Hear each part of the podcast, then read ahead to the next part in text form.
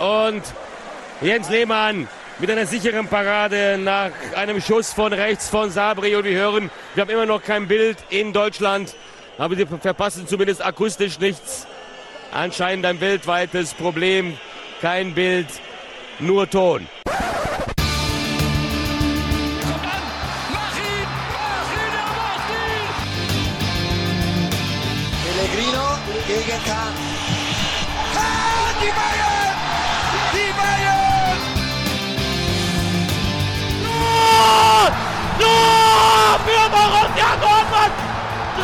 Zu 2! Hier rasten alle aus! Badam, bam, badam, badam, bam, badam, badam, bam, badam.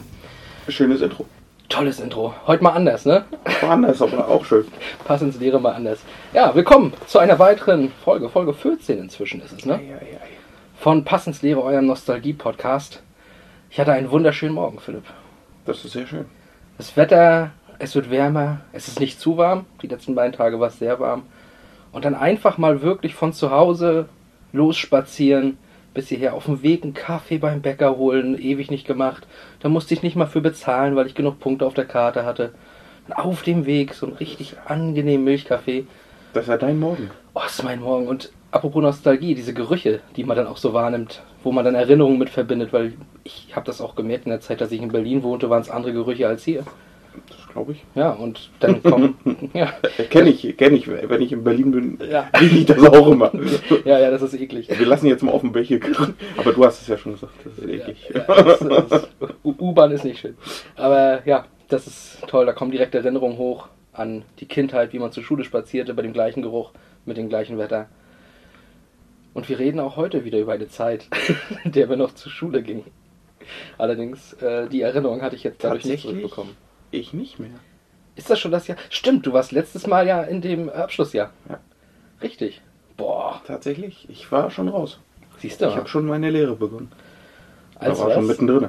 Als Mazda-Westenhersteller? Als Bürokaufmann. Ach so.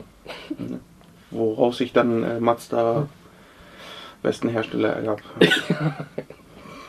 Können Sie kaufen bei Flip Weikert im Shop. ja, genau. Ähm, Ich habe meine Produktion in äh, China. Chi- China, weiß ich nicht, vielleicht kennt das jemand. Nee. China. Nee, nee. Kambodscha kann ich. Kambodscha. Werden einige Trikots hergestellt, habe ich kürzlich erfahren. Hatte ich auch mal kurz in, in, in der Mache, aber ist nichts draus geworden. Schade, ja. Mazda wollte nicht mit drauf springen auf den Zug. Jetzt aber, also gute Baumwolle gibt es in der Türkei übrigens. Das ist stark. Heute reden wir. wow. Heute reden wir übrigens über, äh, über Sommerturniere mal wieder. Ne? Wir haben ja lange nicht mehr über ein Turnier im Sommer geredet. Ich glaube, das letzte war wirklich 54, oder? Ja. Danach hatten wir keine Länderspiele mehr auch. Boah, das ist lange her. Das waren noch die vorproduzierten Dinger, wa? Ja. Also ist ja noch länger her als der Punkt, wo die Folge erschien. Mein Gott. Aber heute reden wir auch nicht über Weltmeisterschaften. Heute gibt es eine Premiere, denn wir stehen ja auch ganz kurz vor einer Europameisterschaft. Und deswegen reden wir heute zum ersten Mal über eine EM.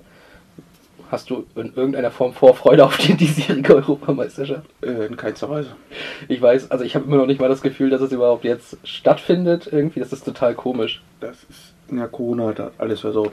Ja, Ich glaube, letztes Jahr wäre es echt ein Highlight mal geworden, auch durch die, ich weiß gar nicht, wie sie es dieses Jahr machen wollen.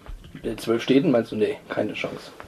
Sie wollten ja eigentlich durch ganz Europa fahren. Ja, ja, zwölf Städte waren es ja, ne? Aber so ist, glaube ich, auch immer noch der Plan, ne? Aber wie willst du das denn Ja, machen? es, es, es geht nicht. Das Ja. kannst du nicht machen. Aber Ja, ich weiß auch nicht. Ich hatte damals die Idee, vielleicht machen sie es in Budapest, das ist ja sehr alles, genau. Die EM 2020, die 2021 in Budapest stattfand. Alles. Einfach jedes Spiel im gleichen Stadion. Wohnen auch alle dann da.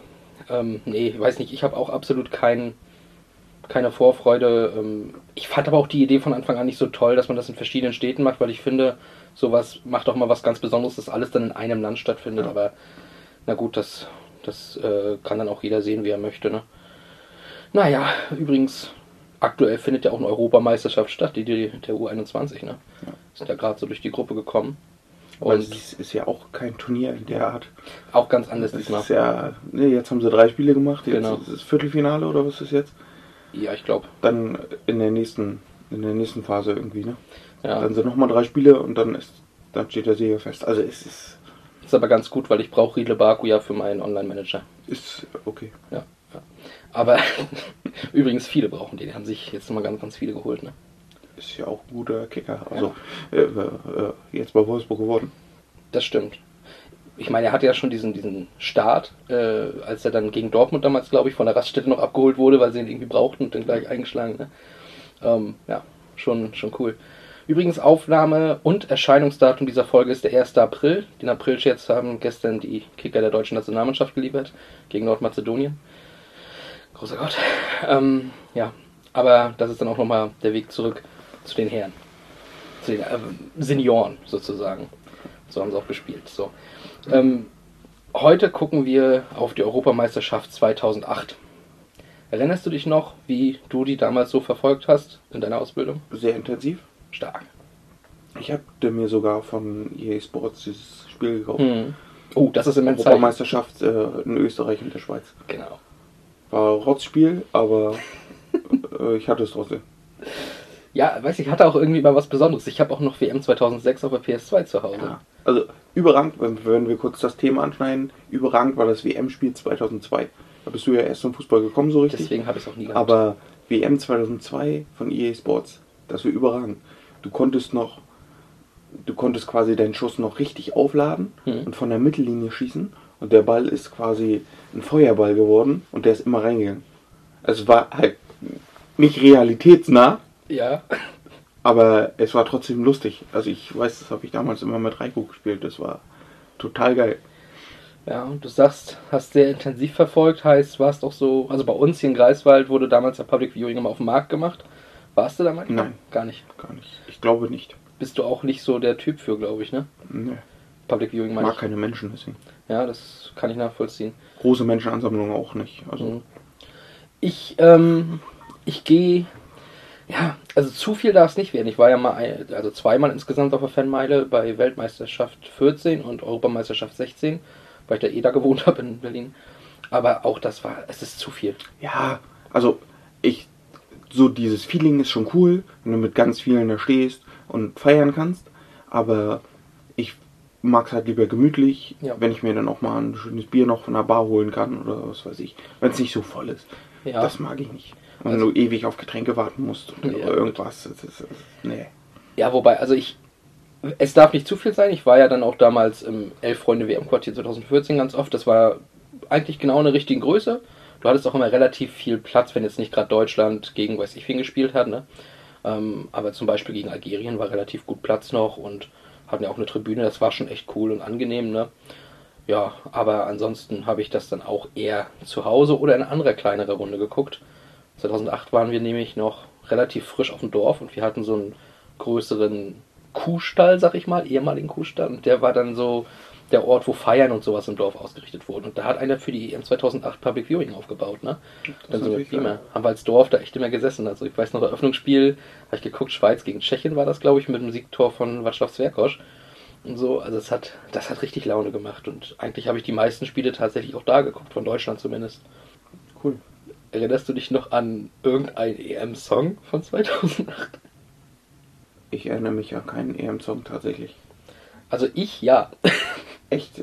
Nee. Und das hat auch einen bestimmten Grund. Ich habe so überlegt gehabt und wusste dann noch so, also ich glaube, Pocher hatte auch noch irgendwas gemacht und Elton hatte auch irgendeinen Song, glaube ich. gut, die waren ja sowieso noch im Hype wegen 2006. Genau, also die haben sowieso irgendeinen Scheiß gemacht. Aber dann ist mir halt eingefallen, da war noch irgendein anderer.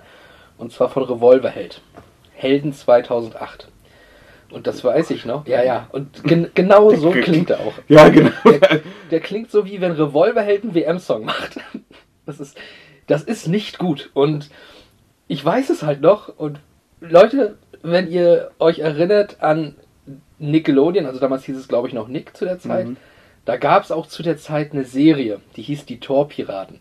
Das war das Schlechteste, was je in irgendeiner Form produziert wurde. Wenn ihr es noch gar nicht kennt, die Torpiraten, ich glaube, auf YouTube kann man sich da ein bisschen was angucken, vielleicht doch alles. Sucht das mal raus. Guckt euch die Torpiraten an. Gute Zeiten, schlechte Zeiten wird euch vorkommen wie, weiß nicht, äh, eine Serie, die einen Emmy für die Schauspielleistung gewinnen sollte. Das ist so schlecht gemacht. Die, gut, das sind Jugendliche, die das spielen. Aber auch Freddy Menschen. Bobic. Ja, ja, echte Menschen. Und Freddy Bobic kommt auch vor. Aber es ist, es ist nicht in Worte zu fassen, wie schlecht das ist. Und da war das auch der Titelsong. Und deswegen erinnere ich mich dran. Und das war so, weiß nicht, so ein Fußballverein in, Köln, glaube ich auch, ne? Und dann so eine komischen Liebesgeschichten drumrum und so ein Scheiß. Und der eine Stürmer, der eigentlich gar nicht da spielen will, bei diesen ach so tollen Torpiraten, sondern bei seinem Heimatverein spielen will. Und nur, also das war so schlecht gespielt und der Torwart. Das waren übrigens teilweise wirklich so Jugendspieler, die das da mitgespielt haben. Und der Torwart erstmal auch, das war dann gefühlt der kleinste von allen. Und wenn man das dann schon so sieht, wie diese Paraden gefilmt wurden, die so offensichtlich schlecht wären. Also das war alles, das war als Gesamtprodukt einfach Müll. Aber so trashig, dass du dir das eigentlich echt wieder angucken kannst. Also äh, alle, die Bock haben, macht mal kurz Pause, wenn ihr wollt, und schaut mal auf YouTube einfach die Torpiraten und äh, lacht euch kaputt. Das ist furchtbar. Das könnte ich mir nur vergleichen, so wie du es erzählst, mit der Mädchen-WG, die gerade bei ZDF oder ARD in der Mediathek ist. Puh, da bin ich Das, jetzt nicht. das ist auch sehr empfehlenswert. Also wer auf gute schauspielerische Leistung steht, der muss sich unbedingt die Mädchen-WG angucken. Kann man auch mal ein bisschen Werbung machen für andere Formate, ne? Ja, An natürlich. dieser Stelle. Vor allem für so eine Rotz. Wir machen ja wenigstens geilen Scheiß. Aber das ist anderes ja Rotz. Ja, vielleicht kommen wir dann trotzdem in einer Folge dort vor. Ja. Bei den Torpiraten wahrscheinlich nicht mehr, weil das äh, ist aus guten Gründen nicht mehr weiter produziert worden. Ähm, aber gerne auch Feedback für die Torpiraten geben, da würde mich mal eure Meinung interessieren. Ähm, ja, aber genug zum Vorgeplänkel, was jetzt sehr lange ging. Aus Gründen der Freude über einen leckeren Kaffee auf dem Weg. Kommen wir mal zur EM 2008. Und da haben wir ja zum einen auf jeden Fall bei dem Spiel, was wir uns ausgesucht haben, unsere deutsche Nationalmannschaft natürlich. Ja, das war klar. Und die andere Mannschaft hat Philipp ja auch schon angesprochen, als es um Baumwolle ging. Die Türkei. Es geht um das Halbfinale 2008. Natürlich. Ich glaube, das äh, haben sich viele auch schon gedacht, weil das war schon so aus deutscher Sicht das emotionalste Spiel vielleicht, auch aus verschiedenen Gründen. Ja. Aber gucken wir mal auf die Deutschen. Es war ja das erste Turnier von unserem noch Bundestrainer. Als Der Cheftrainer bald, der bald geht. der bald geht, der Bundesyogi. Es war aber auch das letzte größere Turnier von unserem damaligen Capitano. Ja. Das wusste er da aber noch nicht. Das wusste er dann. Das nicht wusste. Boateng noch nicht mal. Ja, Ja, schade. ja, das stimmt. Also, ja, wie man es nimmt. Ich glaube, wir hatten das Thema schon mal irgendwann besprochen, dass, ja, ich glaube sogar bei Michael Ballack, äh, als wir ihn als Typen hatten, dass es vielleicht auch notwendig war, da irgendwie so einen Cut zu machen, dass dann junge Jungs wie Kedira und sowas nachrücken konnten, ne? Aber als Typ hat er gefehlt. Oder fehlt er bis heute irgendwie. Ich mochte ihn. Naja, Ich auch. gucken wir mal auf die Aufstellung der Deutschen. Also wie gesagt, wir hatten ja die WM 2006 als Turnier davor gerade erst und deswegen ist es eigentlich ganz witzig, dass Deutschland mit der exakt gleichen Defensive in das Spiel gegangen ist. Lehmann im Tor, Friedrich, Mertesacker, Metzelder und Lahm in der Verteidigung. Wunderbar. Rolfes und Hitzelsberger auf der Doppelsechs. Das ist was anderes. Ja. Ja, aber ansonsten... Kann ich mir auch nicht mehr vorstellen, aber gut. Nee, echt. Das ist. Das war total weird, als ich das gelesen habe. Das hatte ich nicht mehr auf dem Schirm. Und ja gut, dann Schweini über rechts, Poldi wohl über links, Mhm. Ballack auf der 10 und Klose halt vorne drin. Ähm, Finde ich die, die Offensive finde ich gut. die Offensive finde ich auch sehr gut. Aber da kommen wir gleich noch drauf, was, was, was ich jetzt nicht genau weiß daran, ne? Ja. Ja, und ansonsten hast du noch so den weiteren Kader angeguckt? Naja, ich habe gesehen, wer eingewechselt wurde. Das hat mir auch schon gereicht. ja, aber äh, auch alleine Heiko Westermann war ja dabei, ne? Ah, das ist. Ja. Kevin, Kevin Kurani auch. ja, alleine so einen Marcel Jansen einzuwechseln. ja gut. Äh, Thorsten Frings okay, aber der war, glaube ich, auch schon weit über seinem Zenit. Ja, ja, für die Europameisterschaft auf jeden Fall. Bundesliga hat noch gereicht, glaube ich. Aber auch David Odonko, dass der, glaube ich, einfach nur noch mal wieder mitgenommen wurde, weil er halt gegen Polen Tor vorbereitet hat. Ja. Im Jahr davor. Na gut, Äh, schnell laufen konnte er immer noch. Ne? Ja, aber das darf Ich glaube, das war ja Cleanseys äh, Denken dabei damals. Ja, Dass er einfach nochmal einen schnellen Spieler über die rechte Seite wollte. hat zu viel FIFA gezockt, glaube ich. Ja. Naja. Und dann ist Deutschland auch ganz gut ins Turnier gestartet. Mit 2-0 gegen Polen, zweimal Podolski. Ne? Dann gegen Kroatien die Niederlage. 1 zu 2. Wieder Podolski für uns getroffen. Ähm, Schweini flog aber vom Platz. Das war nicht so gut, der fehlte dann im entscheidenden Spiel. Und da ging es gegen Österreich, gegen einen der beiden Gastgeber. Und das Ding war damals, das weiß ich auch noch sehr genau. Das Spiel habe ich zum Beispiel auch in dieser, wie wir es immer genannt haben, Kulturscheune geguckt. Und äh, ich weiß noch, dass Österreich damals halt richtig scheiße war. Also, dass die bei der EM dabei waren, lag nur daran, dass sie halt Gastgeber waren. Aber das war wirklich, das war halt vor Alaba und diesen äh, Arnautovic und sowas alles. Ist Arnautovic Österreicher oder Schweizer? Äh, Österreich. Gut, ich will jetzt hier niemanden verwechseln, ne? Aber das war halt nachher so eine Zeit, da hatten sie ja richtig gute Spieler, haben auch einen ganz guten Ball gespielt. Aber ähm, zu der Zeit kanntest du halt fast gar keinen von denen. Außer halt ein paar, die mal in der Bundesliga irgendwo ne, rumgetümpelt haben. So, und daher war es natürlich sehr komisch, denn wir haben sehr schlecht gegen Österreich gespielt. Da ging halt gar nichts zusammen und ich glaube aber, es war so, dass wir ein Unentschieden auch nur gebraucht hätten, ne? Ja, ich glaube ja. Ich meine, die haben irgendwie gegen Polen unentschieden geholt und deswegen hatten wir halt sowieso ähm, drei Punkte und Polen und die hatten einen und ich glaube, dadurch wären wir sowieso mit einem Unentschieden weiter gewesen. Aber kann ja immer mal einer reinrutschen und dann wäre Österreich an uns vorbei. Und daher war es ganz gut, dass unser Capitano sich dann mal ein Herz genommen hat und einen Freistoß sowas von reingeprügelt hat. Der War auch, Micha. der Micha. War auch tolles Jahres damals, weißt du das noch? Ich weiß es noch. Hm. Ja, Das war auch ein sehr schönes Ding. War ein sehr schönes Ding. Ich weiß nicht mehr, ob das wirklich das schönste Tor war, aber es war ein sehr wichtiges und sehr auch emotionales. Ich habe auch damals richtig gejubelt. Das war cool. Aber es war auch ein Spiel gegen Österreich, wo eine Legende entstand. Eine Legende des Stürmers Mario Gomez.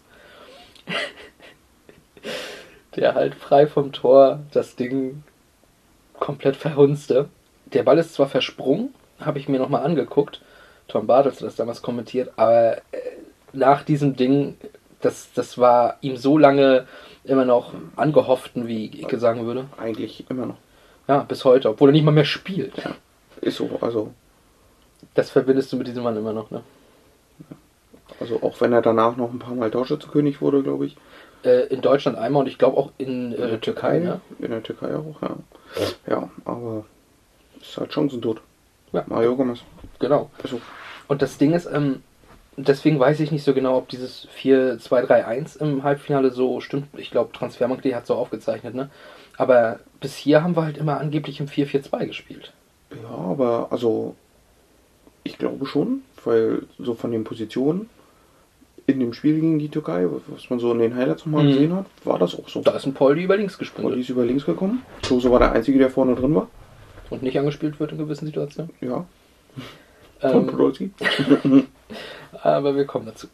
Ähm, wir müssen aber noch über ein Spiel reden, bevor wir zur Türkei gleich kommen, weil wir mussten ja noch das Viertelfinale spielen. Und das ging gegen Portugal, die wir bei der WM 2006 im Spiel um Platz 3 geschlagen haben.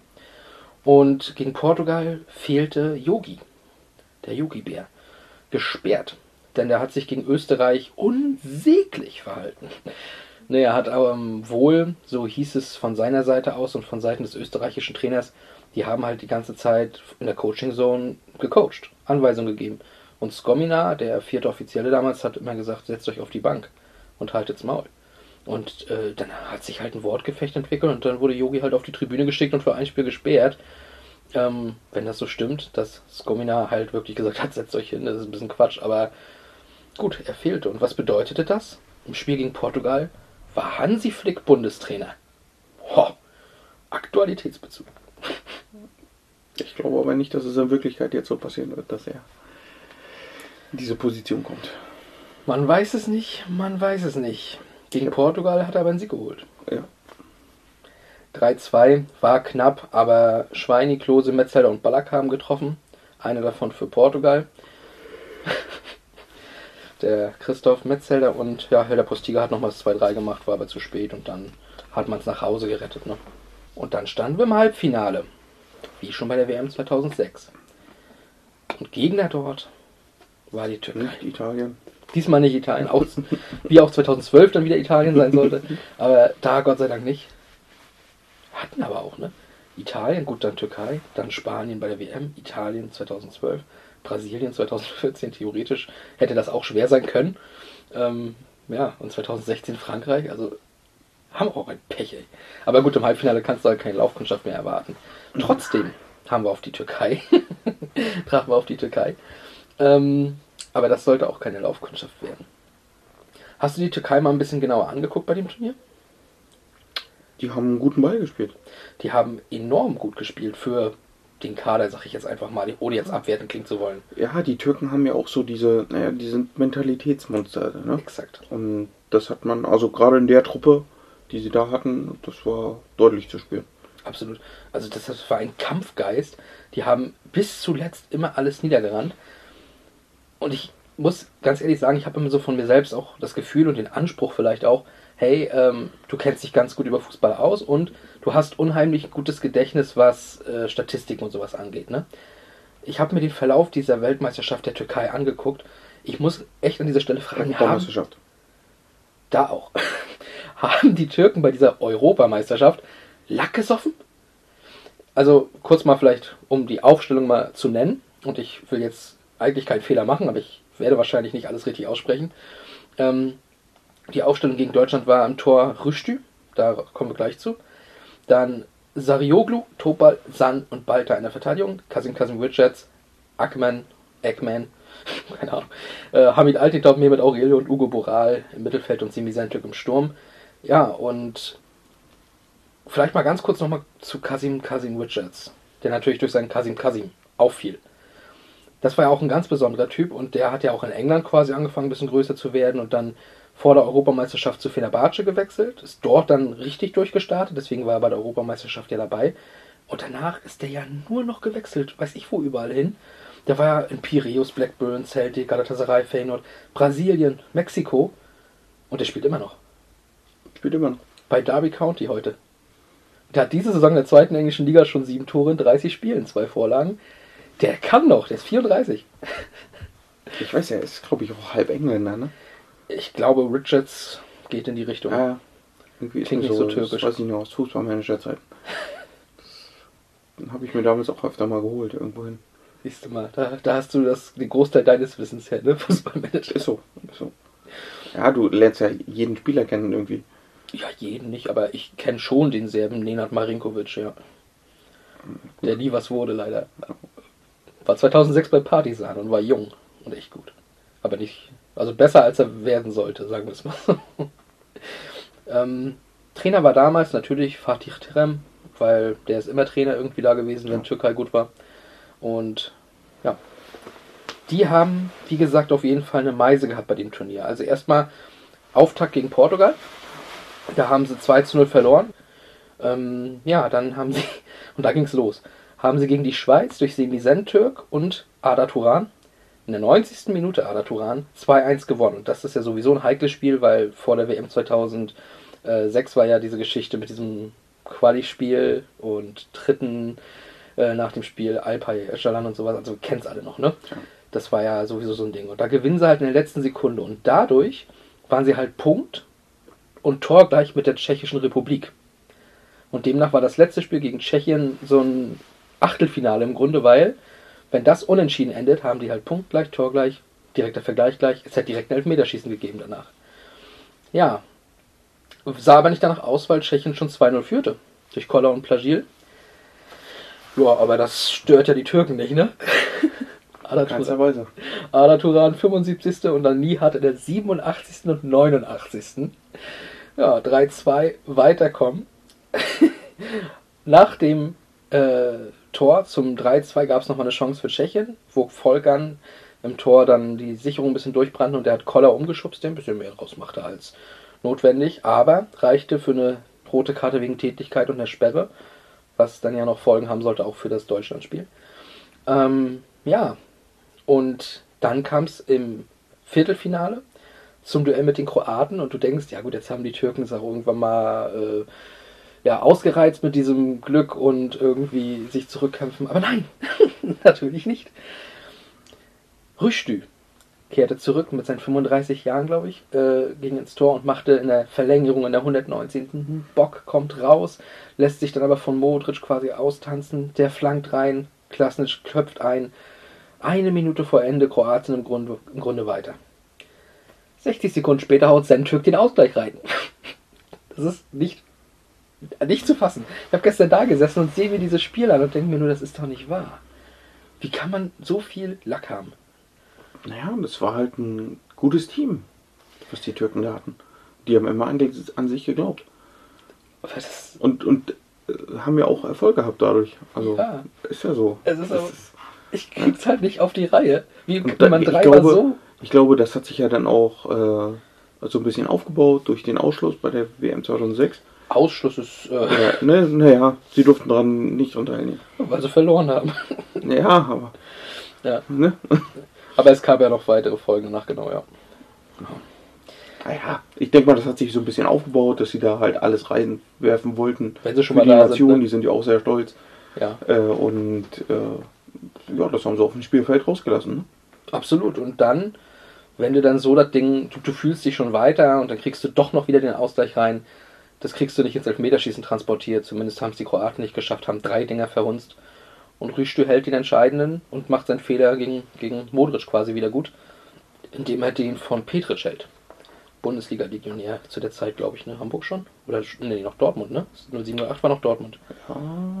Der wechselte erst danach, weil ich weiß, dass vor der Saison 0809, da kam Kloppo, hat äh, Alex, mein Kumpel Alex, noch ein Foto mit Petric in Dortmund. Also muss er noch da gewesen sein. Ja. Ja, könnte sein. Tja, Bin ich mir jetzt nicht ganz sicher, aber. Da hat er als Dortmunder verkackt. Ja, Ja, Sch Schulterzucken es war halt die äh, Vor-Klopp-Zeit. Ja, stimmt, stimmt. stimmt, da war er noch nicht da. Da war, glaube ich, sogar noch Experte im ZDF zu dem Jahr, äh, in dem Jahr, Das oder? könnte sogar sein. Ja, ne? Siehst du mal. Das könnte sogar sein, das stimmt. Ja, also die Türkei, Elfmeterschießen hat gereicht, weiter, Halbfinale und als Gegner Deutschland. Und deswegen können wir jetzt mal über Hashtag Gertour reden. So würden wir es heute auf Twitter bezeichnen. Ich wollte sagen, das gab es doch damals noch. Nee, aber heute. Und wir sind ja, wir sind zwar der Nostalgie-Podcast, aber sind voll hip und äh, ja, reden so wie die Jugend. Safe. Auf jeden. Das Spiel war insane. Insane. Nice. Ja. Oh Gott, ich kann das nicht. Ja, Aber wir sind doch schon ein bisschen älter und merkt. ja, ja. Nach dem Spiel ziehen wir durch, ne? Auf jeden Fall. Gut. Safe. Safe. 100. 100. Plus 1. Oh Gott, ey. Leute, nehmt es uns nicht übel. Ähm, kommen wir also zum Spiel. Wir sind am 25. Juni 2008 im St. Jakob Park in Basel. Ja. Die Türkei hatte da, das muss man ja auch sagen, das Problem, dass unheimlich viele Leute fehlten. Gesperrt, wie Volkan. Und auch Emre Aşık, Ada Turan und Tunjai. Die hatten, waren alle noch gelb gesperrt. Also du hast schon mal vier Sperren und dazu noch Emre Belözoğlu, den man am, also das ist der bekannteste Emre, glaube ich, damals gewesen, dieser Freistoßkünstler. Ähm, Emre und Ada Turan, glaube ich. ne? ja, aber Ada Turan 2008 schon so groß. Ja. Ist er dann nachher auf jeden Fall richtig durchgestattet bei Atletico, aber und dann zu Barca gewechselt auch, aber ich weiß nicht, ob der da schon so. Och, der Ja? für Galatasaray Okay, ich glaube dir. Da war ich war krank. ich kannte dann noch eher den Tunjai, der später nochmal bei Wolfsburg spielte, aber ähm, ich glaube, ich bin nicht der Experte, was den türkischen Fußball angeht, muss ich zu meiner. das ist schade. Ja, Sehr ich. interessante Liga. Emre auf jeden Fall. Dann Servet Nihat, der ja gegen, äh, gegen, gegen Tschechien noch die beiden Tore geschossen hatte. Und Emre Güngör, die waren alle verletzt. Also acht Spieler fehlten schon. Und dann musste halt ein Halbfinale bestreiten. Das ist schon irgendwie blöd, ne? Ja, aber auch dann mit dem Spielverlauf hast du gesehen, es ist halt eigentlich egal, wer fehlt, Genau. sondern jeder kämpft für den anderen und gibt Vollgas. Genau. Also die Türkei war drückend überlegen von Beginn an. Ja. Muss man so sagen, Ja. es ist. Die haben die damals lethargischen Deutschen, die offensichtlich die Türkei komplett unterschätzt haben müssen, wahrscheinlich auch wegen diesen ganzen Sperren und Verletzten, niedergerannt. Das war Kampfgeist, das war Willen. Ähm, die wollten ins Finale, die Türkei. Und ich habe mir die Highlights angeguckt und hab, ich war am Ende für die Türkei. Muss man so leider sagen, wie es ist. Damals in dem Live-Zeitpunkt war es was anderes, aber das, also die haben mir auch ein Stück weit leid getan, nachdem ich auch diesen Verlauf des Turniers gesehen habe und dann, ähm, ja, wie die sich da abgerackert haben. Wobei am Anfang haben sie mir noch nicht so leid getan, weil da sah es ja auch ganz gut aus. Kasim Kasim mit einem richtig schönen Fund an die Latte. Kasim Kasim dann mit einem weiteren Schuss an die Latte. und da stand dann Ugo Boral. Und Ugo Boral war auch bei Fenerbahce, der hat dann den Ball gar nicht so richtig getroffen, glaube ich. Ne? Aber Lehmann im Tor, Ja, also äh, Lehmann war ja schon auf dem Weg, äh, oder ja, weiß ich, auf dem Weg doch, kann man so sagen. auf dem Weg dahin, äh, den Ball von Kasim Kasim da irgendwie zu klären. Genau, weil er nicht genau geht gesehen er- hat, ob er reingeht. Genau. Dann geht er aber an die Latte, springt genau vor die Füße vom Boral, ist natürlich auch äh, ein bisschen glücklich, aber dann sieht er auch nicht wirklich gut aus, ne? Nee, weil, der, weil der Ball halt nicht wirklich mit Schärfe aufs Tor kommt, ne? Ja. Und dann, er hat ihn ja wirklich fast Ja. und dann hüpft er doch so ein bisschen über die Linie und dann versucht er noch wieder rauszuzerren, aber Ja, äh, eigentlich für mich sah es so ein bisschen aus, als wenn er ne, wie so ein Kartoffelsack so nach hinten umkippt und dann noch versucht, ah, der Ball, der Ball. Ja, stimmt, so, stimmt. Ja, sah nicht glücklich aus für ihn, aber äh, ja, es ist wie es ist. dann steht es 1-0 für die Türkei. Was jetzt irgendwie ganz doof ist für Deutschland, aber die, ähm, die taten halt das, was sie tun mussten in dem Moment und haben halt relativ schnell den Ausgleich geschafft. Ne? Die haben dann nämlich ähm, über die linke Seite einen Angriff gestartet, über den angesprochenen Lukas Podolski. Und der mit einer flachen Flanke rein? Da kam dann Schweini, der den Fuß so ein bisschen reinhält und mit einem Außenriss den Ball perfekt trifft. Und den so, glaube ich, unhaltbar kann man sagen, für Rüstü Ja. im Tor versenkt. Das war ein relativ schönes Ding, ähm, weil, also ich mag so eine Tore einfach, wo du einfach so richtig mit Gefühl den Ball so anschneidest und gar nicht so groß schießt, sondern wirklich nur so diese Richtungsänderung ganz leicht gibst. Und dann geht er halt ins lange Eck rein und Jubel vom platinblonden Basti. Und Ja. da hören wir doch mal rein, was die englischen Kommentatoren damals gesagt haben. Germany had their second chance during the group stages, having been beaten by Croatia. There's no turning back tonight. Same story as well for Turkey, who lost their opening fixture against Portugal. Mehmet Aurelio, semi-centre, challenged there by Mertesacker. Sabri again, and it's Kazim Kazim who's thundered that shot against the crossbar. Terrific opportunity for Turkey. And now it's Semi Sentuk who's sliding in at the near post. Driven in by Sabri. And it's Kazim. He's hit the bar again. It's crossed the line. It's a goal for Erdogan. Turkey have the lead. But Erdogan so well placed there to just bundle it beyond the reach of Jens Lehmann. The temperatures increasing. Podolski now. Looking for Schweinsteiger! Bastian Schweinsteiger has done it again! Excellent finish by Bastian Schweinsteiger.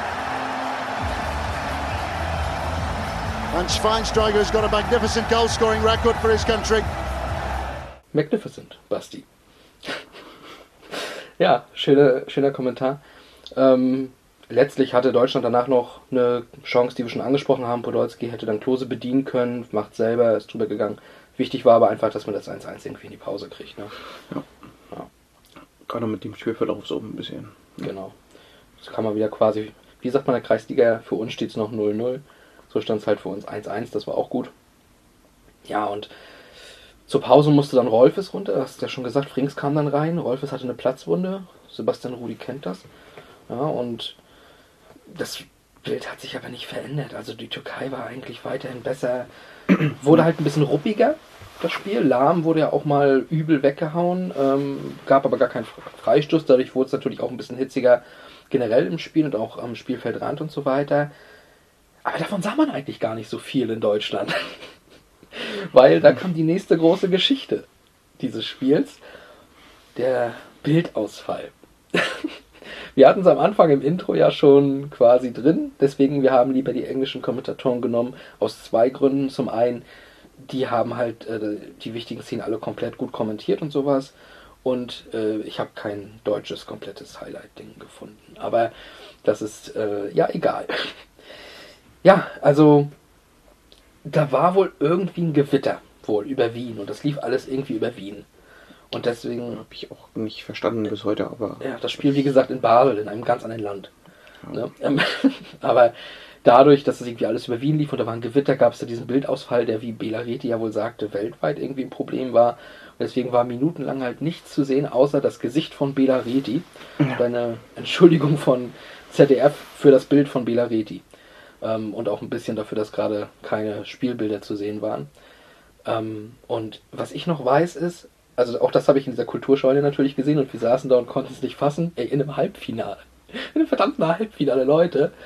Und ich habe ja ich habe ja studiert. Ne? Und dadurch hatte ich auch Kontakte zu ehemaligen ähm, Fußballkommentatoren, die auch zu der Zeit noch aktiv Fußballkommentatoren waren.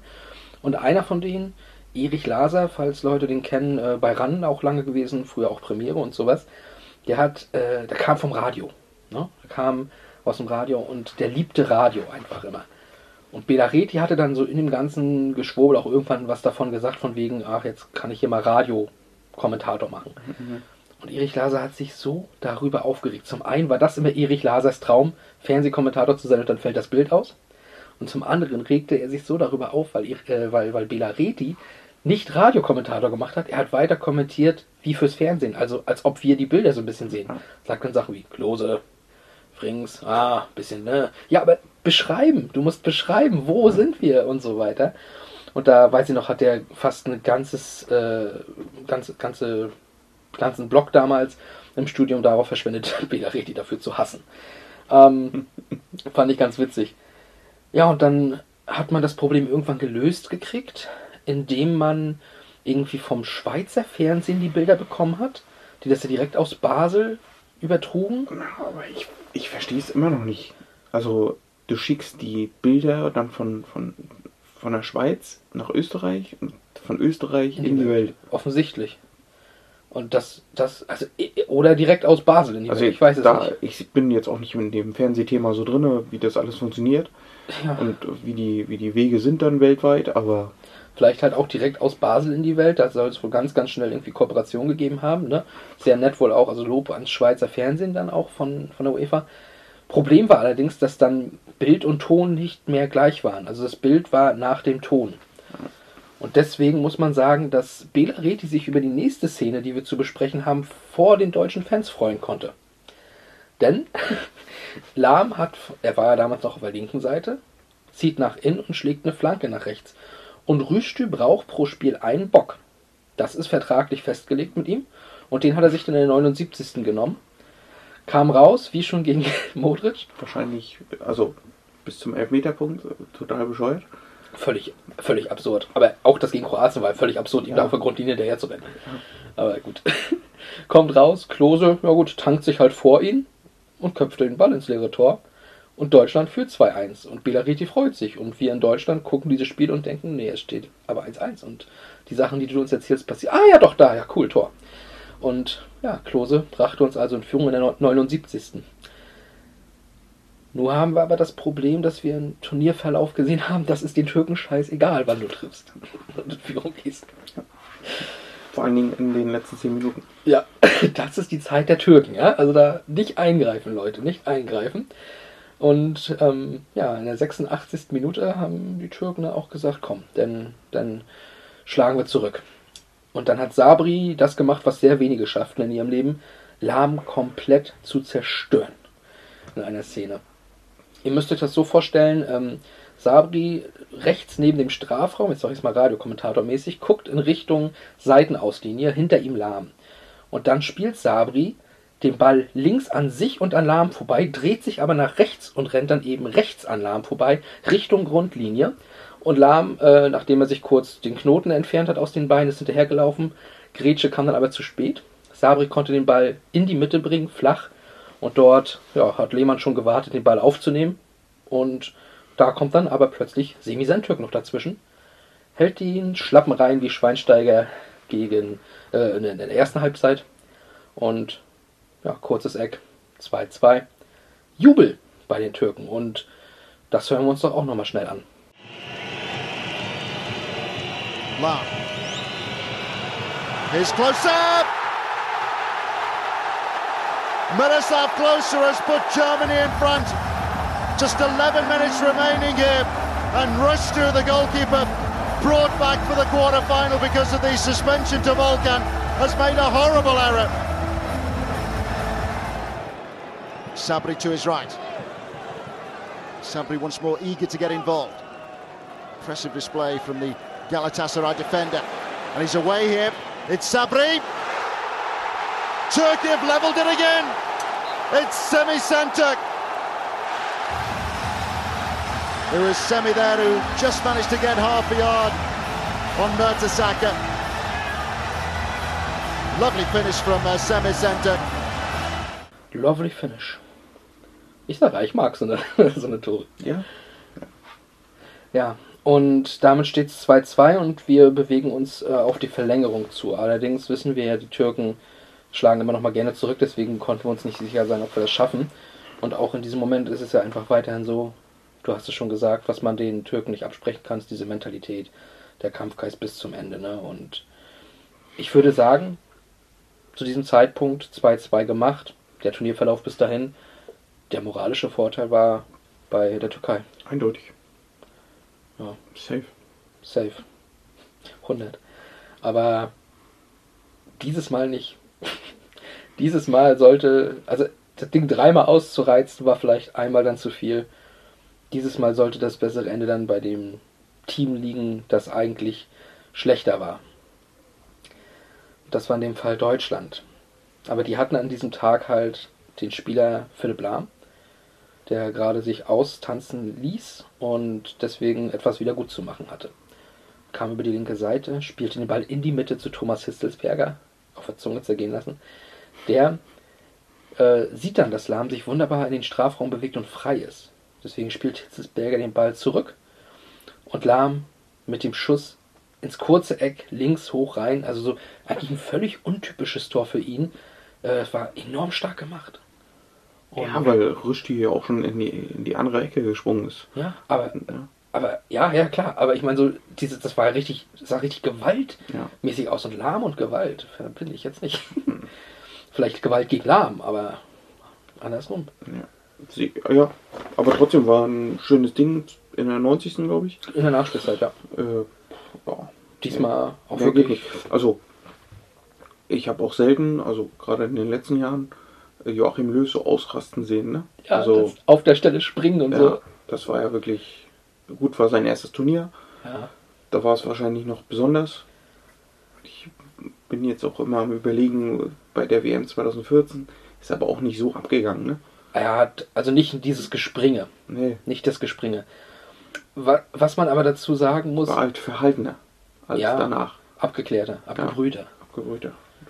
Ich weiß jetzt gar nicht, ich überlege gerade, wie er 2010 beim Tor gegen Ghana von Özil abgegangen ist, das weiß ich nicht mehr. War auch sehr wichtig, aber auch hier war es ja dieser Aufbau einfach, ne? Diese, diese, man weiß, was die Türken hier geleistet haben im Turnier und ähm, er hat ja vor dem Spiel auch die Türkei sehr gelobt, weil er da ja auch mal Trainer war zweimal ähm, und da immer gut behandelt wurde, gastfreundliches Land und sowas hieß es dann. Und äh, wie die Türken sich halt im Turnier immer wieder zurückgekämpft haben. Er wusste, okay, jetzt haben die das 2-2 gemacht.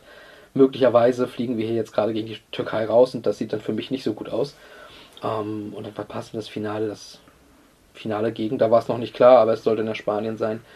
Äh, oder halt Russland, ne? Und dann plötzlich dieses Tor, das hat, denke ich mal, einiges freigesetzt, einiges rausgelassen und ja, können wir auch nochmal reinhören und das Tor beschreiben lassen. Extra time beckoning. Here's Lam. Marvellous run this by Philip Lam. On again towards Lam. It's Lam! 3-2 Germany. They couldn't have left it any later. It was an impressive finish by Lam, who scored one of the goals of the last World Cup, Germany's first goal at the World Cup. And is this goal now going to take them through to the European Championship final?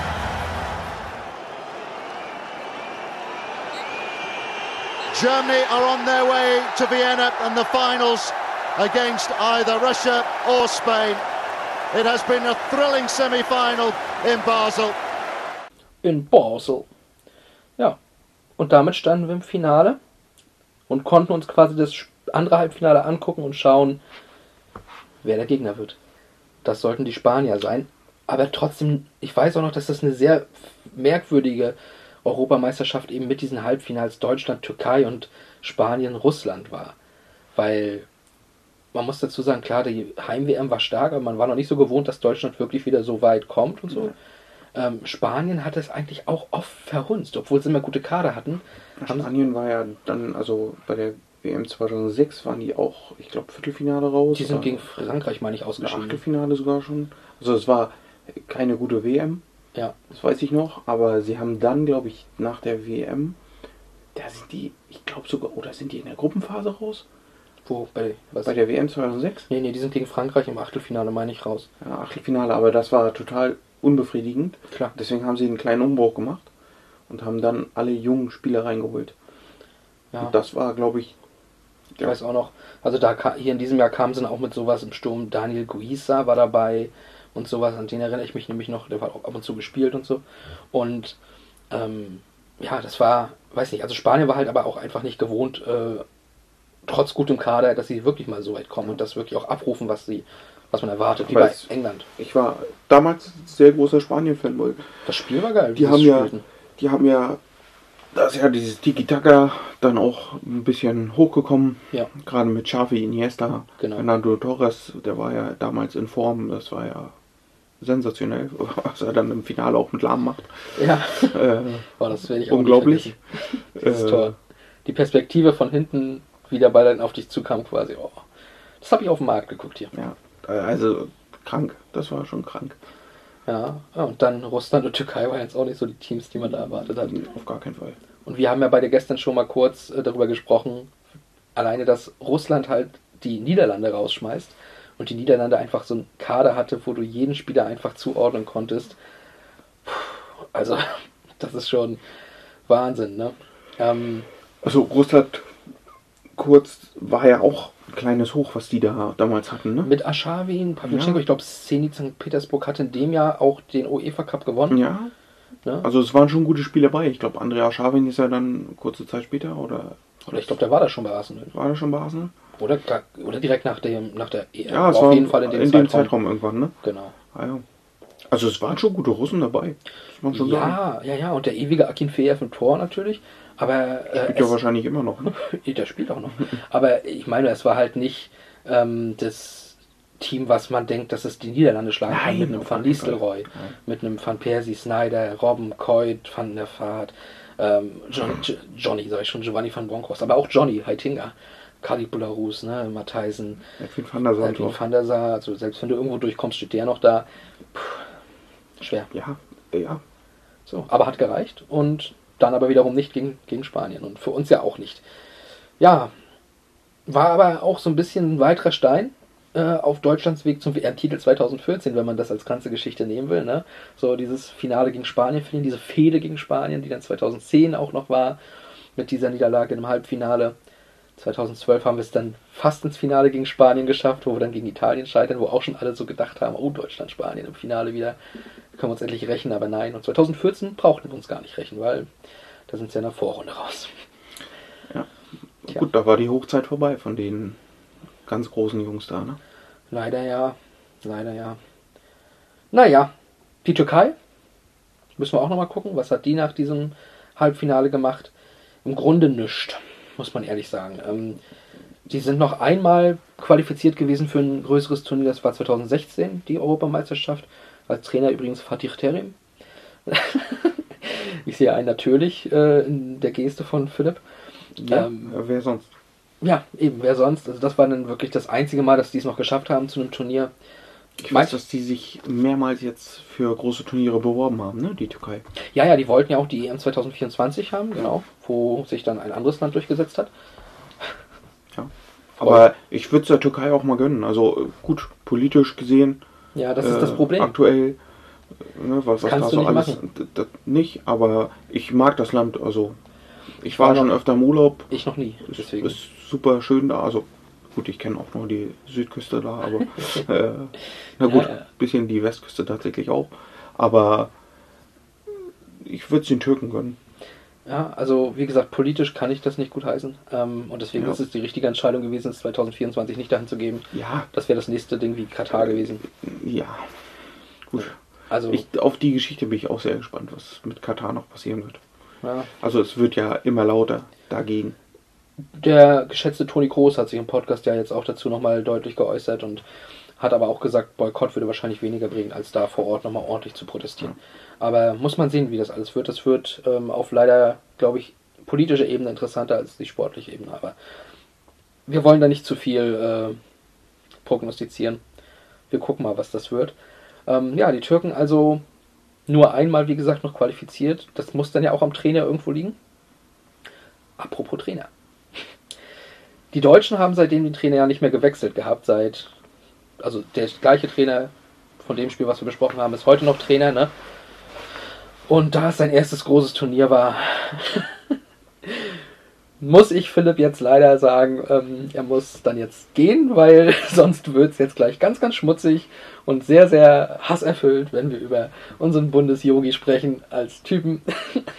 Wir haben ja kein schon, Problem, ich habe damit kein Problem. Alles gut. wir haben es ja schon mehrfach angedeutet, wie du zu Yogi Löw stehst, ne? Und schon immer standest. Das wird jetzt gleich nochmal eine ganz, ganz interessante Geschichte, aber wir hören uns doch nochmal ein bisschen was zu den Anfängen von Yogi Löw als Spieler an. Fußballkenner kennen Sie längst die Nummer 10 vom Sportclub Freiburg. Denn in der Zeit der Kraftfußballer, der Renner und Kämpfer fallen diejenigen auf, die Fußball spielen können. Hans-Joachim Löw schaffte in 15 Monaten den Sprung aus der zweiten Amateurklasse in die Junioren-Nationalmannschaft. Der junge Löw, unser Bester, schrieb der Kicker kürzlich nach seinem zweiten Länderspiel in der UdSSR. Hans-Joachim Löw ist ein sehr junger Spieler, der ähm, sehr viel aus, von der Intuition lebt. Meines Erachtens muss er in puncto Disziplin, in puncto Durchsetzungsvermögen noch sehr viel lernen. Er kann ein großer in der Bundesliga werden, allerdings muss er sich dazu den in allen Belangen richtigen Verein heraussuchen. Vor ein paar Jahren noch spielte er sich durch eine Dummheit selbst aus dem DFB-Jugendkader. Heute hat er zwei Ziele. Abschluss der Kaufmannslehre und Leistungssportfußball. Könnten Sie sich einen Wechsel nach dieser Saison vorstellen? Sicher, ich habe eine, ein, einige Angebote vorliegen. Ich werde mir das erst noch überlegen müssen. Am liebsten natürlich mit dem Sportclub Freiburg aufsteigen. Das ist das Ziel und wenn es nicht hinhaut, dann aber doch wahrscheinlich der Wechsel. Dann wahrscheinlich der Wechsel, ja. Für 20.000 Mark brachte Fußballobmann Zick ihn 1978 von DJK Eintracht Freiburg zum Sportclub. 1980 wird er unter einer halben Million kaum zu haben sein. Und dieses Geld ist Löw, gemessen am Bundesliga-Preisniveau, auch sicherlich wert. Ja, das mal ganz kurz zusammengefasst, äh, sein Weg ins Profigeschäft sozusagen. Ne? Ähm, ich glaube, wir machen es jetzt ein bisschen schneller durch, diese ganze biografische Geschichte. Ich denke, es gibt ein paar andere Sachen, die interessanter sind, über die wir mit ihm oder über ihn reden können. Ne? Ähm, aber wir sagen es natürlich trotzdem, am 3. Februar 1960 in Schoau, äh, Schönau im Schwarzwald geboren. Er blieb dann zunächst am Heimatort, ging dann zur Schule, ne, war Messdiener oder Ministrant oder ich kenne mich da nicht aus, ich bin nicht religiös. Aber als ich auf Ministrant geklickt habe, stand da irgendwo auch Messdiener, deswegen vielleicht ist es ähnlich. Ehrlich gesagt ist mir das auch egal. Ähm, ja, Realschulabschluss gemacht, die Ausbildung zum Groß- äh, und Außenhandelskaufmann hat er geschafft, die wir da gerade schon in dem Beitrag hörten. Und ja, spielte dann für TUS und FC Schönau für Eintracht Freiburg und ging dann zum SC Freiburg, das haben wir gehört. 1980 ist er dann nicht mit dem SC Freiburg aufgestiegen, wechselte zum VfB Stuttgart, wo er sich dann direkt einen Schien- und Warenbeinbruch zuzog. das sind die Geschichten, hat dann leider ähm, nicht mehr wirklich viel gespielt für Stuttgart, wurde ausgeliehen an Eintracht Frankfurt. Und da hat er dann erstmal ganz gut angefangen, hat dann in seinem ersten Spiel gleich getroffen gegen den ersten FC Kaiserslautern, um den mal reinzuschmeißen an dieser Stelle. Und das war die einzige Möglichkeit irgendwo. Ähm, ging dann nach einem Jahr wieder zurück zu Freiburg. Starkes zweites Jahr mit 17 Toren. Dann ist er ähnlich wie ähm, der ein oder andere Bundesligaspieler heute nochmal gewechselt. Hat nicht begriffen, dass es eigentlich nur bei einem Club passt. Hat beim KSC also wieder nicht gut gespielt. So ein bisschen wie Terodde. Der hat dann in der Bundesliga auch nicht so wirklich Fuß gefasst. Zweite Liga lief aber ganz gut. Und deswegen ging er auch wieder zu Freiburg und hat nochmal ein paar, paar Jahre, vier Jahre gespielt. Ließ die Karriere dann in ähm, der Schweiz ausklingen ja, dann nochmal bei Schaffhausen und Winterthur und Frauenfeld gespielt. Nebenbei schon ein bisschen Trainer gewesen. Und ja, ähm, war übrigens auch Rekordtorschütze von Freiburg mit 83 Treffern, bis Petersen ihn 2020 im Januar überholt hat. Und dann begann erstmal seine richtige Trainerkarriere. Und da setzen wir jetzt mal ein bisschen genauer an, weil bei, aller, bei allem Respekt äh, zu seiner Spielerkarriere als, als guter Zweitliga-Stürmer ähm, er ist bekannt geworden mit seiner Trainerkarriere. Ne? Muss, man, muss man ganz ehrlich sagen. So, ähm, erinnerst du dich noch an die Anfänge seines Trainertums in der Bundesliga und sowas? Überhaupt nicht. Gar nicht. Hatte ich tatsächlich nie auf dem Schirm. Ja, siehst du mal. Ich auch nicht. Aber äh, ich erinnere mich trotzdem dran, weil ich äh, die Bundesliga Pur Klassiker, wie jeder hier bereits weiß, durchsuchte häufiger. Ne? Und da gab es tatsächlich mal nämlich diese Situation, wo ähm, er beim VfB Stuttgart interimsweise dann eingesetzt wurde. Er war erst Co-Trainer von Rolf Fringer gewesen. Die Saison war dann Käse. Dann ging Rolf Ringer, wurde Schweizer Nationaltrainer und deswegen hatte man jetzt, weil kurz vor Saisonstart war, keinen Ersatztrainer. Ja gut, Yogi, dann machst du das erstmal. Ähm, wirst jetzt Cheftrainer für die Zeit, aber ja, wir suchen. Und da weiß ich auch, dass es, es lief gut, die ersten sechs Spiele nicht verloren. Und dann waren die Fans auch schon voll dahinter und Yogi behaltet Yogi, der muss unser Trainer sein und sowas. Und das wurde dann auch. Ne? Wurde dann Cheftrainer, wurde quasi ähm, befördert. Ja, und hat dann auch gleich in seinem ersten Jahr, das war 96, 97, den DFB-Pokal geholt. Gegen Cottbus im Finale. Ja, selbstverständlich. Zweimal Elber. Und wurde Vierter. Ja. Ist übrigens bis heute der letzte DFB-Pokalsieg von Stuttgart gewesen. Oha, Unter Jogi Löw. Waren ja 2007 und 2013 nochmal im Finale. Ähm, haben aber gegen Nürnberg und Bayern verloren. Naja. 98 dann Europapokal der Pokalsiegerfinale. Also, das lief. Gegen Chelsea verloren, okay, kann passieren. Und wieder Vierter. Da kann man ja nur eins sagen. Wir verlängern deinen Vertrag nicht, Yogi. Bis dann. Wir holen Winnie Schäfer vom badischen Rivalen Karlsruhe. Ich glaube, das wird gut. Ja, das ging genauso schief, wie es klingt. Winnie Schäfer ging relativ äh, früh, weil überhaupt nicht zusammenlief, wurde entlassen und Stuttgart wurde auch nur Elfter. Aber Yogi hat auf jeden Fall einen guten Ruf. Da kamen dann die Engagements in der Türkei, Fenerbahce, ja, wurde Herbstmeister, dann aber nur Dritter, deswegen auch nach einem Jahr weg. Nur Fatih Terim hat in dem Jahr übrigens äh, den Job behalten. Bei Galatasaray wurde Meister. Dieser Mann, ne? Dieser Mann. Zieht sich durch, diese, diese Folge. Ja, Fatih, äh, wenn du über die Türkei redest, musst du über Fatih Terim Ja. reden. Ich glaube, das Stadion von Başakşehir heißt auch Fatih Terim Stadion, obwohl der nie irgendwie dort Trainer war. Aber der ist, ein, der ist halt einfach cool. Ist ja dieser Erdogan-Club, ne? Ja. Liebe Grüße an Fatih Terim, vielleicht haben wir dich irgendwann im Podcast zu Gast. Ähm, Das wird, glaube ich, mit der Übersetzung ein bisschen schwierig. oh. Ach, der soll sich nicht so haben.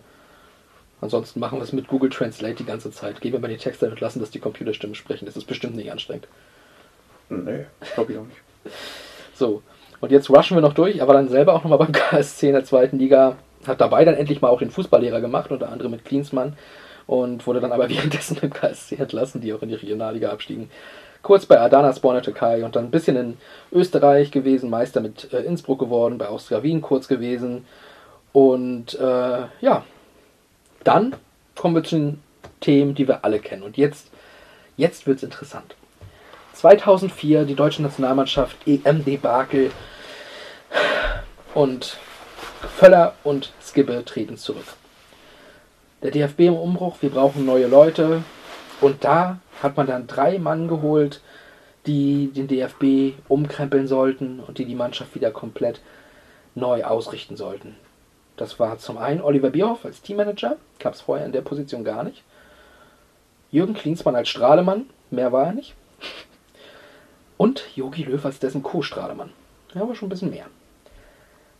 Du erinnerst dich bestimmt dran. Du hattest Löw gar nicht auf dem Schirm, aber Klinsmann und Bierhoff kanntest du sicher. Auf jeden Fall.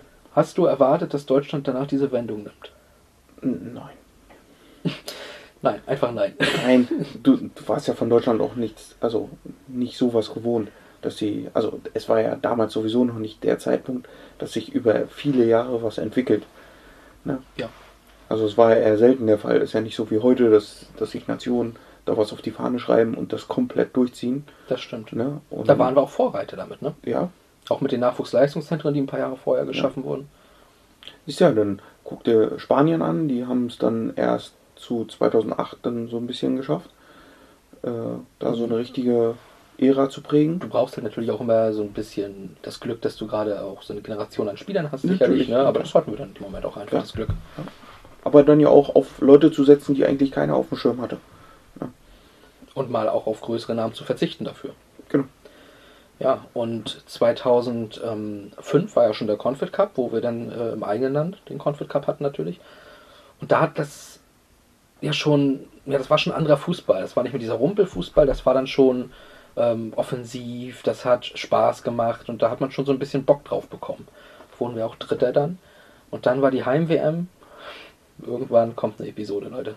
Und da wird es um die ganze WM gehen. Ich freue mich schon drauf. Vielleicht was für ein schönes Sommerspecial oder sowas, ne? Aber das wird auch eine Zeit, die wir auf jeden Fall nochmal genau bereden müssen. Ähm, da war. das ist ja auch die, diese Euphorie, die dann ja auch ne, hauptsächlich durch Klinsmann und das Team entfacht wurde. Ne, einfach dieses Mitreißende, dann noch im eigenen Land. Äh, ja, ich glaube, da haben einen ganz großen Teil auch, ja, vielleicht Bierhoff würde ich jetzt rausnehmen, aber auf jeden Fall Klinsmann und, und Löw, ne? Weil die haben, also ich glaube, Löw war noch mehr dafür zuständig, dass er den Fußball entwickelt hat, als Klinsmann. Ja. Aber, ne? Alle Achtung, sie haben es geschafft. Genau. Und dann, man hatte ja trotzdem immer dieses Gesicht von Cleansey äh, so vor Augen. Er ist halt derjenige, der, also sein Gesicht stand dafür. Äh, natürlich kam er dann immer aus Kalifornien eingeflogen, aber trotzdem, es war halt Klinsmann irgendwie, ne? Äh, ah, ne. Und dann ist Klinsmann aber zurückgetreten. Und jetzt kommt halt der Punkt, wo Jogi Löw befördert wird zum Cheftrainer, Hansi Flick dazu holt. Und wo kommt dieser Punkt, wo Philipp Weigert sagt, Yogi will ich nicht. Ich weiß nicht, er ist mir einfach unsympathisch. Von seinem ganzen Auftreten her. Das Auftreten. Und dann die Fehlentscheidung, Spieler nicht zu nominieren, die es, also die über Jahre hinweg richtig gute Leistungen erbringen, aber es reicht dann nicht für die Nationalmannschaft und dann werden aber andere Leute mitgenommen. Also du meinst dieses Bauen auf Leute, einfach die, da gibt es immer diese, Ne, die, die schon weit, also die eigentlich raus müssen. Das weiß der, jeder mit einem Krückstock sieht das, dass die nicht mehr Fußball spielen können. Oder nicht mehr auf dem Level sind, was sie vor fünf, sechs Jahren hatten. Aber die werden trotzdem noch mitgenommen. man muss da auch Leute nennen wie Lukas Podolski. Zum Beispiel. So, und dann, du Und dann so ein Kevin Volland zum Beispiel, der ja auch viele richtig gute Saisons gespielt hat. Stefan Kiesling. Stefan Kiesling. Ich glaube, das ist das prominenteste Beispiel. Auch. Durchaus. Okay, es war, ähm, ja, Und das hat, fand ich immer wieder, also das hat sich ja immer wieder wiederholt vor den großen Turnieren. Ja, ich weiß, dass du sehr sauer immer noch auf die Leroy Sané-Nummer bist. Das hatten wir ja Ja. schon mal irgendwann besprochen. Ähm, ich kann es irgendwo nachvollziehen.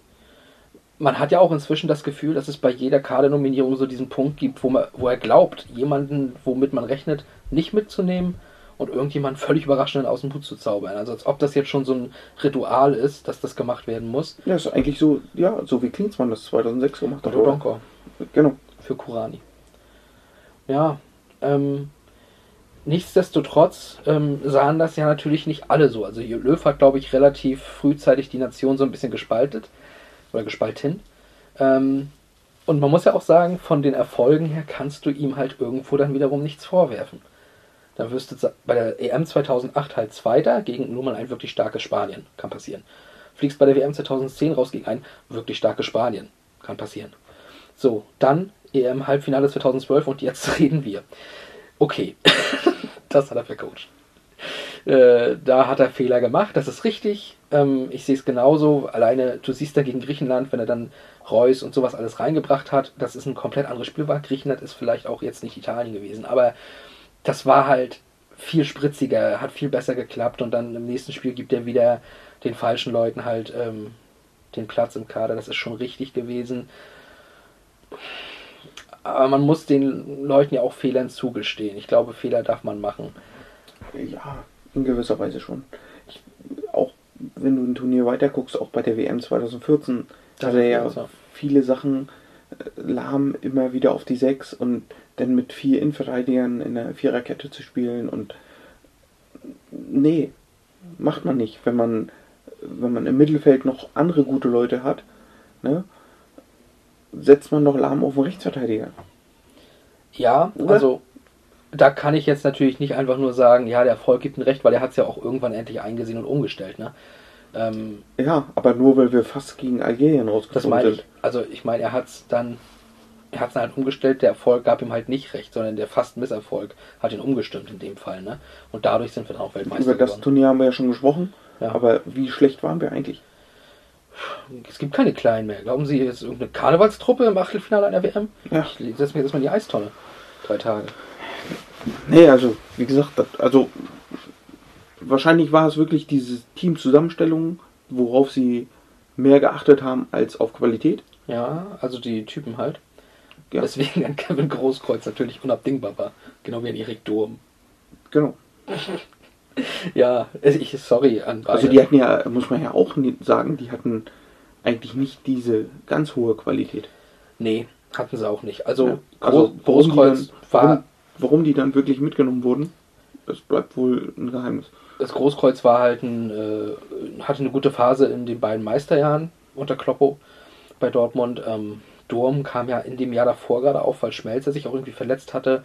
Gut, junger Linksverteidiger, Linksverteidiger brauchen wir, okay, kann ich vielleicht noch irgendwo nachvollziehen als den, der letztlich noch so irgendwie der Back-Back-Backup ist, wobei am Ende halt ein Innenverteidiger links gespielt hat und sagt auch eine Menge aus. Ne? Aber da haben wir bis heute Probleme. Wenn Gosens jetzt funktioniert, gerne, freue ich mich. Aber ansonsten, ja, es ist halt eh immer unsere Position gewesen, seit Lahm auf rechts spielte, wo wir da nicht was gefunden haben. Ne? Und das macht es natürlich schwer. Ja, ähm, letztlich sind wir trotzdem natürlich Weltmeister geworden mit ihm. Und den Titel können wir ihm nicht nehmen und wollen wir ihm nicht. Also ich mag Löw. Äh, das äh, ist so. Ich mochte ihn immer. Aber auch ich sage, dass es immer mal einen Zeitpunkt gibt, wo Leute auch sich einfach selbst überleben an einer Position, also gerade Trainer. Und das war bei Yogi auch der Fall. Ähm, und meiner Meinung nach hätte er dann im Jahr 2016, also die EM, dass er die noch versucht hat, fand ich okay. Weil du bist Weltmeister, hast ein gutes Team, versuch nochmal den Angriff. Ne? Ähm, Gebe ich ihm. War auch wieder Halbfinale gegen Frankreich raus. Ja, ist dann so. Ist dann so, aber dann hätte er Schluss machen müssen. Weil das war jetzt so der letzte Schuss, glaube ich, meiner Meinung nach. Und dann hätte man sagen können, okay, wieder Halbfinale. Ne? Das äh, ist unfassbar, diese Erfolgsrate, die er da hatte. Ja, er hat es anders gemacht. Er blieb, hat nochmal einen Titel eingesammelt mit dem Confed Cup. Und ich glaube, der war am Ende auch das Schädliche, weil er ja quasi diese B, diesen B-Kader mitgenommen hat und trotzdem gewonnen hat. Und dann kam die Arroganz. Ja. Vor allen Dingen dann die, die da gespielt haben und die, die richtig gut gespielt haben, zu denen dann zu sagen, du bei der WM kommst du erstmal gar nicht mit. Ja. Oder äh, sitzt du auf der Bank. Da fehlt dann das Verständnis. Ja, das, wie gesagt, das sind so Entscheidungen, die ich, kann ich nicht nachvollziehen. Ja. Ja, das frage ich mich bei vielen Bundesligisten aber auch. Warum entscheiden die sowas? Mhm. Sehen die nicht, was da auf dem Platz passiert ist? Oder sehen die es einfach mit anderen Augen? Das ist so manchmal. Wir sind halt beim Training nicht dabei, ne? Ja, aber auch bei den Spielen.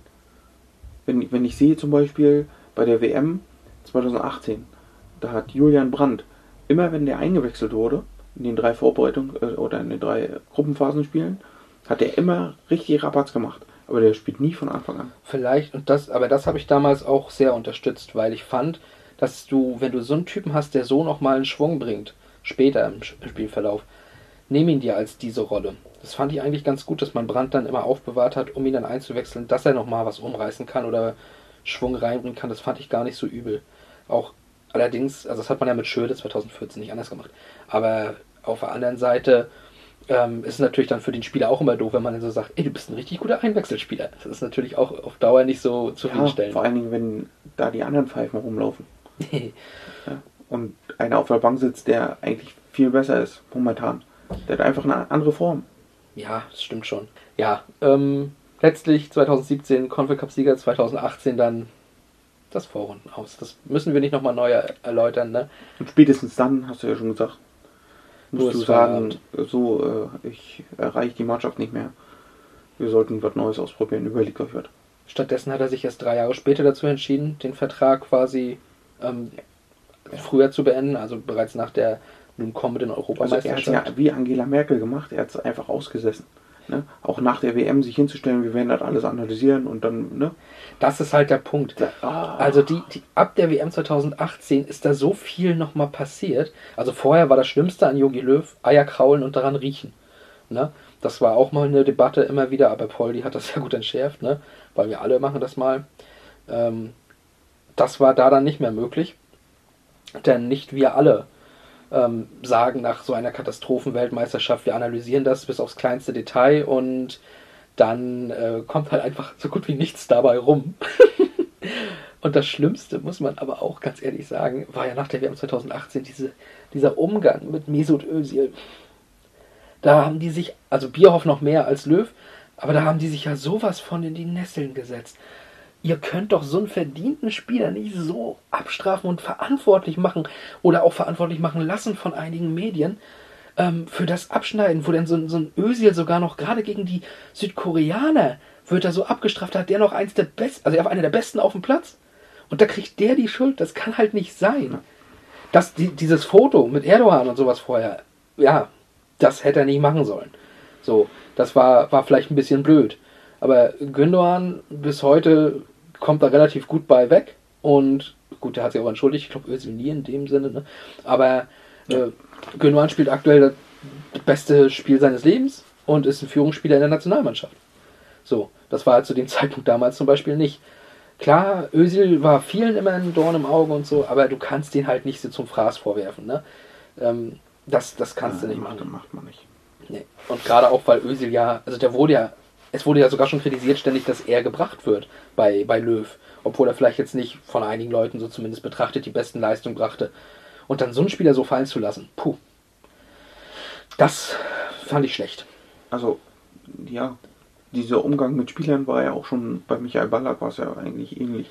Ja, Ne? das stimmt. Also gut, da hat er wahrscheinlich auch von dem, ne, ich sag's jetzt nicht, von Philipp Lahm äh, bisschen Unterstützung gekriegt, ne? Weil Ja. der wollte ja unbedingt die Binde haben.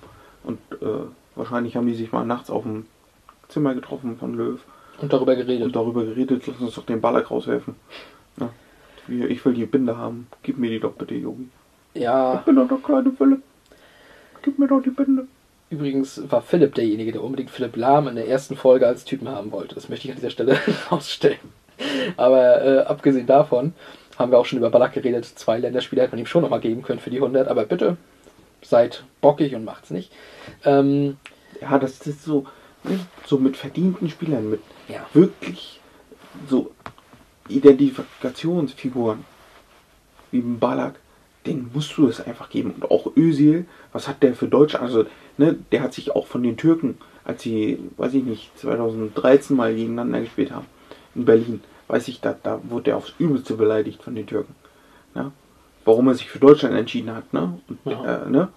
Also, der hat auch viel geopfert für die deutsche Nationalmannschaft. definitiv. Er hat, sowieso hast du es äh, nie leicht. Du, also er hatte es ja auch wirklich nie leicht aus beiden Seiten. Ne?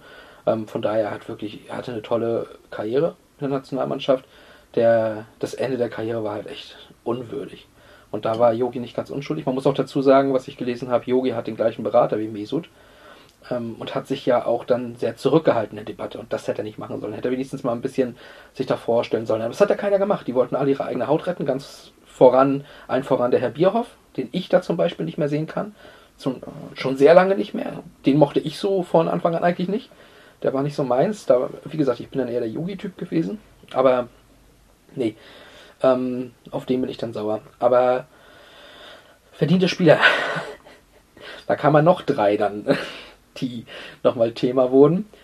Jogi Löw hat dann gemerkt, hm, gar nichts ändern kam jetzt nicht so gut an. Lass doch mal völlig grundlos zu diesem Zeitpunkt komplett irgendwas ändern. Und dann fährt er nach München und sagt in drei Einzelgesprächen, Jerome Boateng, Mats Hummels und Thomas Müller, ihr spielt nie wieder. das war auch doof.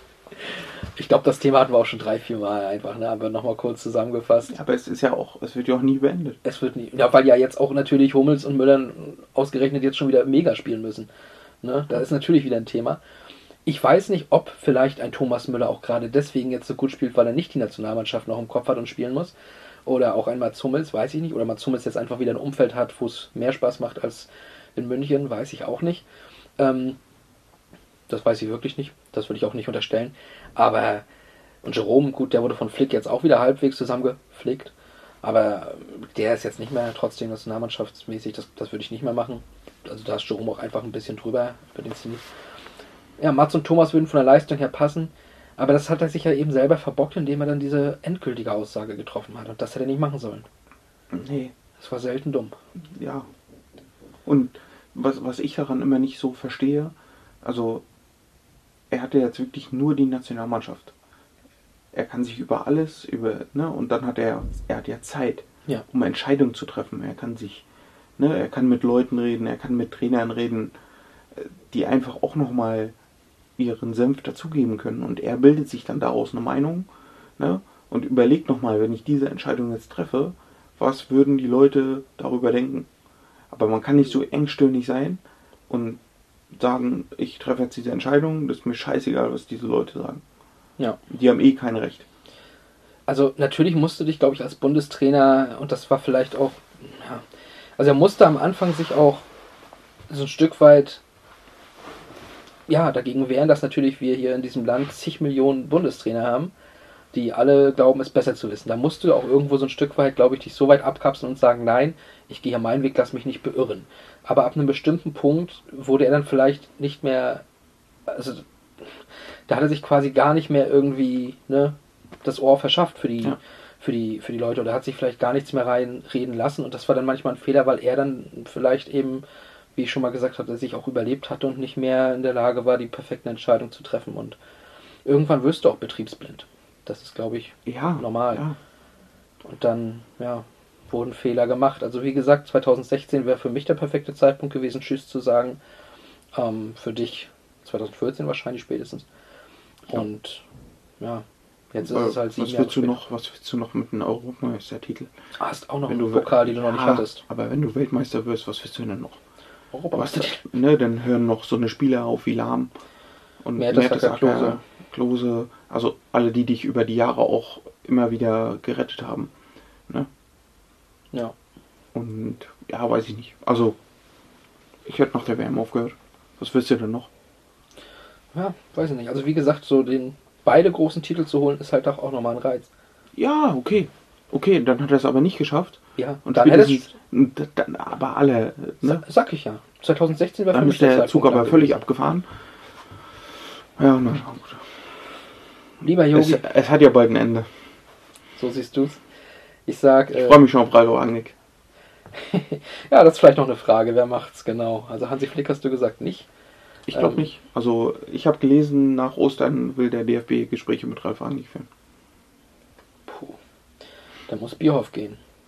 Da werden sehr viele gehen vom DFB, wenn Ralf Rangnick übernimmt. Und ich glaube nicht, dass Bierhoff geht. Deswegen glaube ich nicht, dass Rangnick es wird. Das ist halt, also ich würde Rangnick nehmen, aber ich glaube nicht, dass Bierhoff geht, weißt du? Das also, ist so ja, ja, der Punkt. Ja. Also das wäre, ja, muss der DFB im Endeffekt entscheiden, ne? Ja, also. Ist die Frage, wie groß ist der Einfluss von Bierhoff? Ich denke groß. Ja. ja. Ähm, ich glaube. Für die deutsche, also wenn ich noch mal kurz einschwenken darf, für den deutschen Fußball könnte es nichts Besseres geben, wenn Ralf Rangnick übernehmen würde. Ich glaube, da würden ein paar Revolutionen äh, beginnen. Damit möchte ich schließen. Dann würde ich sagen, an dieser Stelle bedanke ich mich bei Yogi Löw für die tolle Zeit.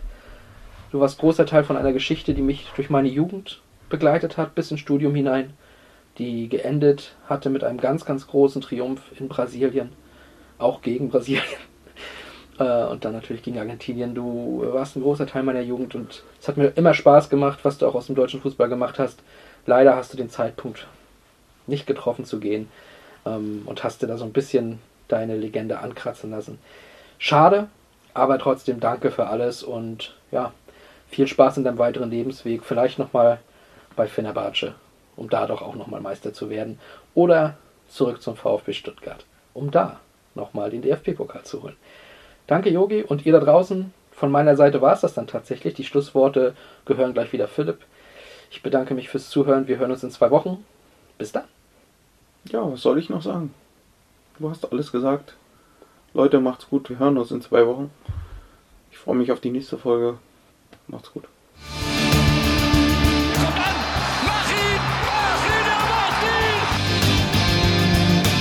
Pellegrino gegen Kahn.